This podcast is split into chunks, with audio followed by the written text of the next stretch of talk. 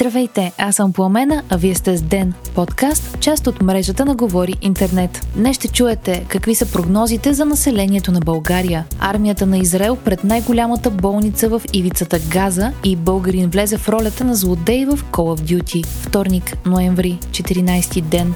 Населението на България ще спадне под 5 милиона души според прогноза на Националния статистически институт. Използвани са данни за настоящият брой на населението, на живородените, умрелите, заселените и изселените. А прогнозите са направени на базата на три сценария, разглеждащи различно социално-економическо развитие на страната. В първия сценарий, който се определя като реалистичен и е съобразен с изискванията на Европейския съюз за демографско и социално-економическо развитие на страните членки, населението на България ще е 4 милиона 970 хиляди души до 2070 1975 година. Другите два сценария разглеждат хипотезите, че демографското развитие протича при благоприятни и съответно при неблагоприятни условия. Във варианта на благоприятните условия населението на страната ще е малко над 5 милиона и 100 хиляди души през 2090 година, а в случай, че процесите са неблагоприятни, населението ще спадне под 4 милиона и 800 хиляди. Според последното преброяване от 2022 година населението на България е 6 милиона и 440 хиляди души.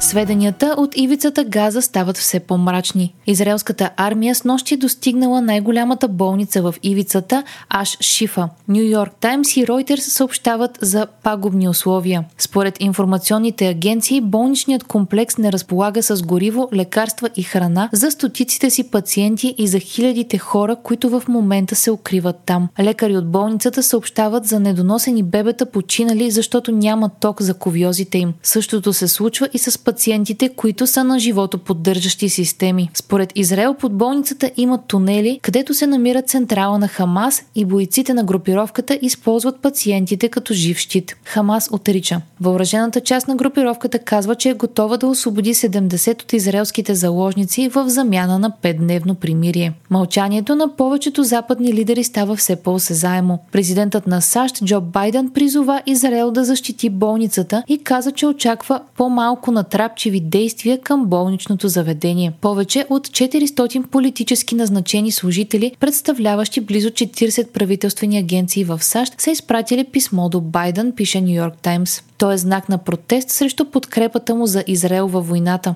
Писмото е само част от вълната на нарастващо вътрешно недоволство към подкрепата на Белия дом за войната. То призовава за незабавно прекратяване на огъня и допускане на хуманитарна помощ в ивицата. Българският актьор Юлиан Костов играе в новата част на Call of Duty. Той се е превъплатил в руският злодей Владимир Макаров. Костов грабва ролята, състезавайки се с няколко хиляди актьори, а трейлърът на играта само за дни събра близо 20 милиона гледания. Вие слушахте подкаста Ден, част от мрежата на Говори Интернет. Епизода подготвих аз, Пламена Кромова Петкова, а аудиомонтажа направи Антон Велев. Абонирайте се за Ден в Spotify, Apple iTunes или някое от другите подкаст приложения, които използвате.